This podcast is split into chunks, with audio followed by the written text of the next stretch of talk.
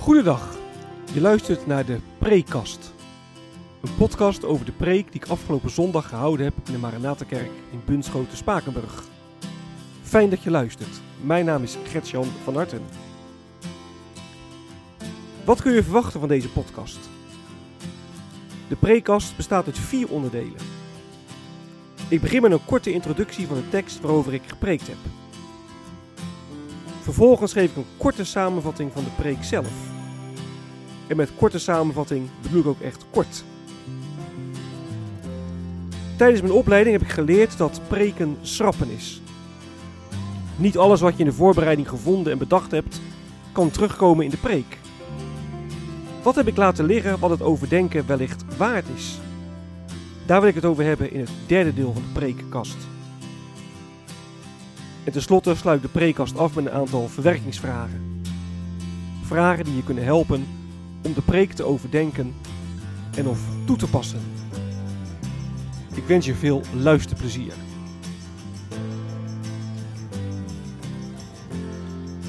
De tekst.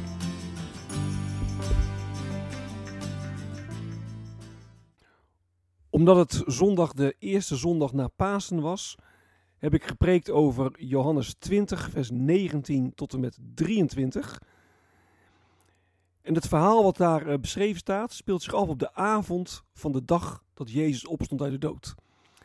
En de leerlingen zijn bij elkaar, ze hebben de deur op slot gedaan, ze zijn bang, bang voor de Joden. En toen kwam Jezus in hun midden. En Jezus die zei, ik wens jullie vrede. En zoals de Vader mij heeft uitgezonden, zo zend ik jullie uit. En toen hij dit gezegd had, toen blies hij over zijn, uh, leerlingen heen. En hij zei, ontvang de Heilige Geest. Als jullie iemand zonde vergeven, dan zijn ze vergeven. Vergeven jullie ze niet, dan zijn ze niet vergeven. De preek.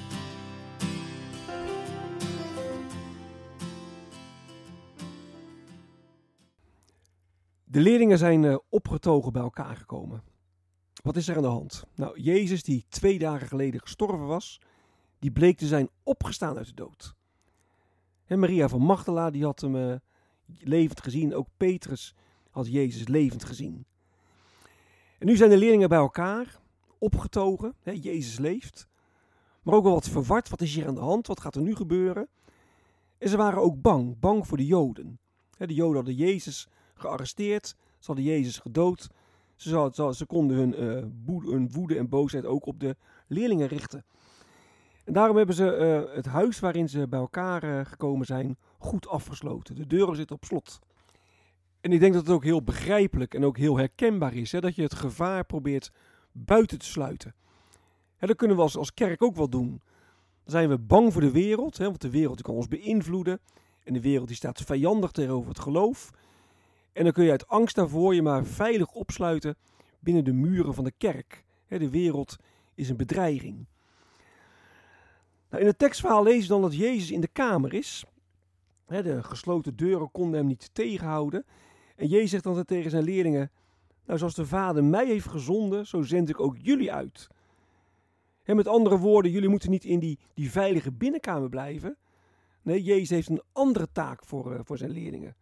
Ze moeten de wereld ingaan. En ze moeten net zoals dat Jezus was gezonden door de Vader, uh, hun plek innemen als gezondenen door Jezus. Ja, Jezus die, die, die vertegenwoordigde zijn Vader op aarde, was een soort ambassadeur van zijn Vader. En zo mogen wij in deze wereld Jezus vertegenwoordigen. Nou, we zijn ook echt geroepen om als kerk de wereld in te gaan. De kerk is niet voor zichzelf, de kerk is er voor de wereld.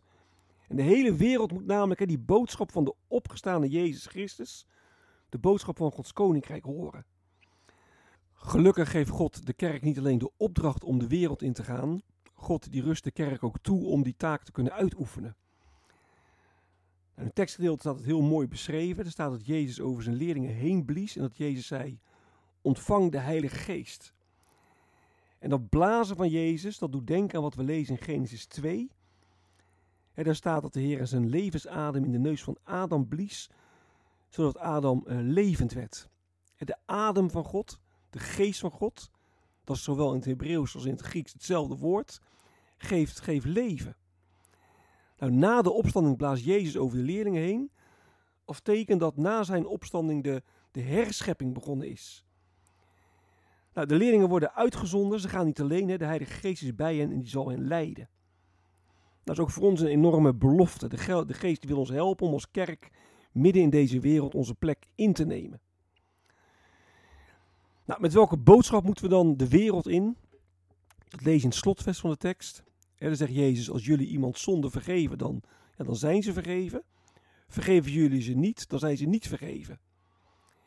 Dankzij het, lijden en de opstanding van Jezus is er vergeving van onze zonden.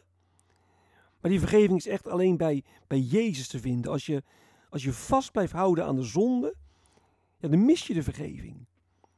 De zonde is een, is een dodelijke ziekte die afstand schept tussen ons en God.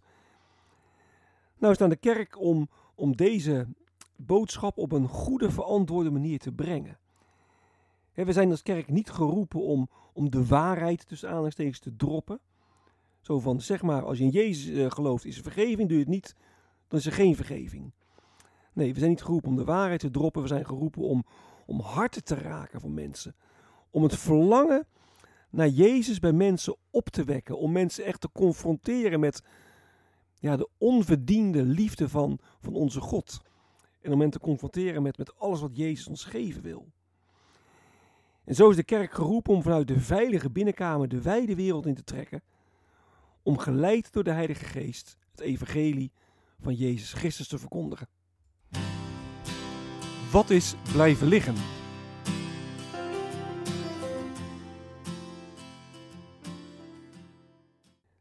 Ik wil dit keer de aandacht vragen voor twee zaken. En het eerste heeft te maken met de, ja, de harmonisatie tussen de verschillende evangeliën. Als je Matthäus, Marcus, Lucas en Johannes uh, leest, en je zet op een rijtje wat er allemaal gebeurde rondom de opstanding, dan zie je dat de verhalen nogal uh, verschillen. Dat ze elkaar uh, niet helemaal overlappen. In Matthäus bijvoorbeeld zie je dat Maria van Magdala en de andere Maria naar het graf gaan, dat een aardbeving komt en dat een engel de steen wegrolt en, en, en, tegen de vrouwen zegt, je moet niet bang zijn, Jezus is opgestaan. En ga maar tegen de leerlingen vertellen, zeg maar dat ze naar Galilea toe moeten. En daar, daar in Galilea zal hij, zal hij zijn leerlingen dan wel ontmoeten. En dan staat er in Matthäus 28, um, ehm, vers 16 en 17. De elf leerlingen gingen naar Galilea, naar de berg waar Jezus hen had onderricht. En toen ze hem zagen, bewezen ze hem eer, al twijfelden enkelen nog. Dus als zo leest, dan denk je nou, op de dag van de opstanding hebben de leerlingen Jezus nog niet gezien. Ze hebben hem pas later in Galilea gezien. En enkelen twijfelden nog.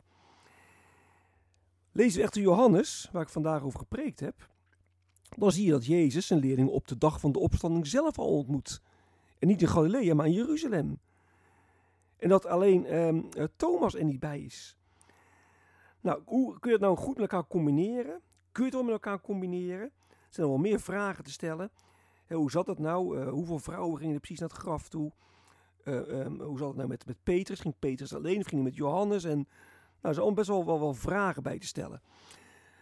Nou, wat betekent dat nou? Moet je al die vier evangeliën echt met elkaar uh, per se harmoniseren? Moet het ook echt, even zo gezegd, historisch precies allemaal kloppen?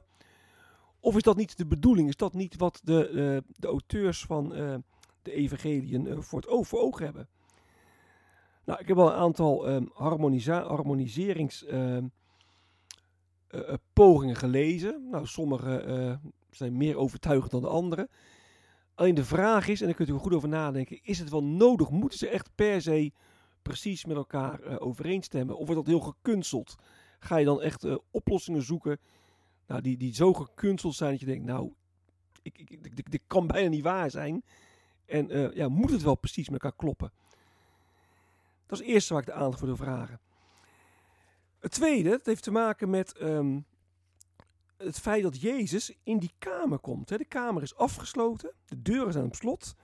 En Jezus is dan opeens in hun midden. Hoe moet je dat nou zien? Heeft Jezus de deur geopend? Had Jezus een sleutel? Of ging Jezus, en zo heb ik het zelf eigenlijk altijd wel uh, geleerd, ging Jezus bij wijze van spreken gewoon dwars door de muur heen, omdat hij een opstandingslichaam had, een nieuw lichaam. En, en, kon hij uh, met dat lichaam ja, gewoon uh, door een, of gewoon, maar kon hij met zo'n opstandingslichaam door een muur heen. Ik heb het eigenlijk altijd zo gedacht. Maar ik las in een, een boekje van uh, dominee van der Waal, C. van der Waal. Heeft een boekje geschreven, het commentaar op het evangelie naar Johannes. Dat komt uit 1984, dat boekje. En die gebruikt best wel scherpe woorden. Die zegt dat het een dwaling is als je denkt dat Jezus als een soort nevel spreken door de gesloten deuren gekomen is. En dat hij daarna, toen hij in de kamer was, zich weer vermaterialiseerd zou hebben. En dan, dan, dan, dan schrijft Van der Waal letterlijk: Dit aan te nemen zou strijden met de beleidenis van de vleeswording van het woord.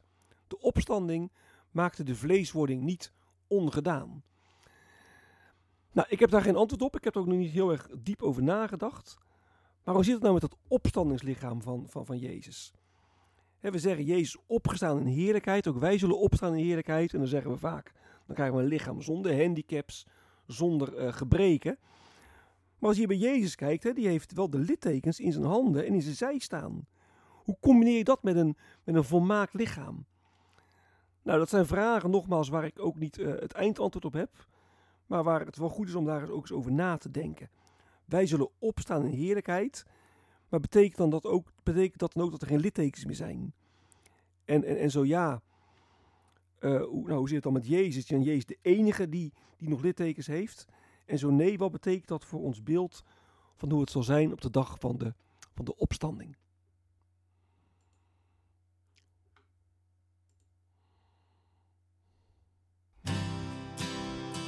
Verwerkingsvragen.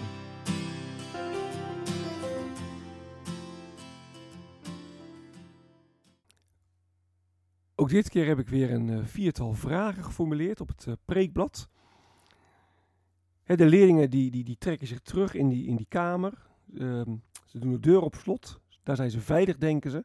Veilig voor de, voor de, voor de buitenwereld. En de eerste vraag is: zie jij de wereld vooral als bedreiging voor de kerk?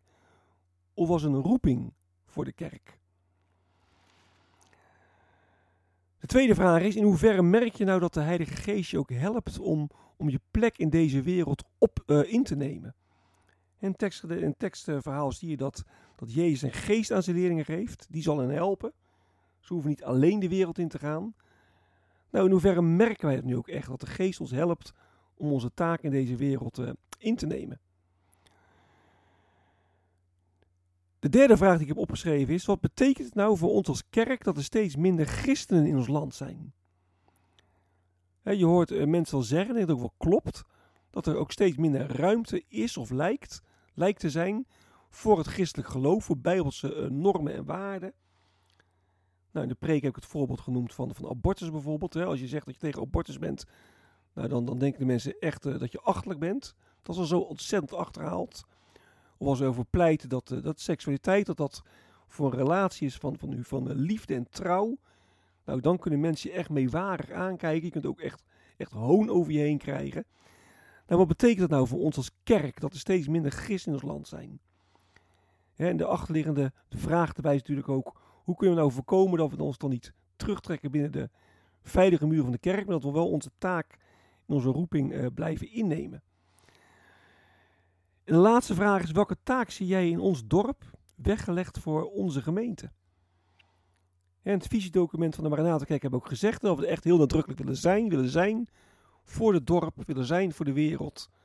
Maar welke taak zie jij daar, uh, daarin voor ons weggelegd? Dit is het einde van de prekast. Mocht je vragen of opmerkingen hebben, dan kun je me mailen op mailadres van hartengretjan.gmail.com van hartengretjan.gmail.com Ik wens je nog een hele prettige dag. Hartelijk dank voor het luisteren. En wie weet, tot een volgende keer.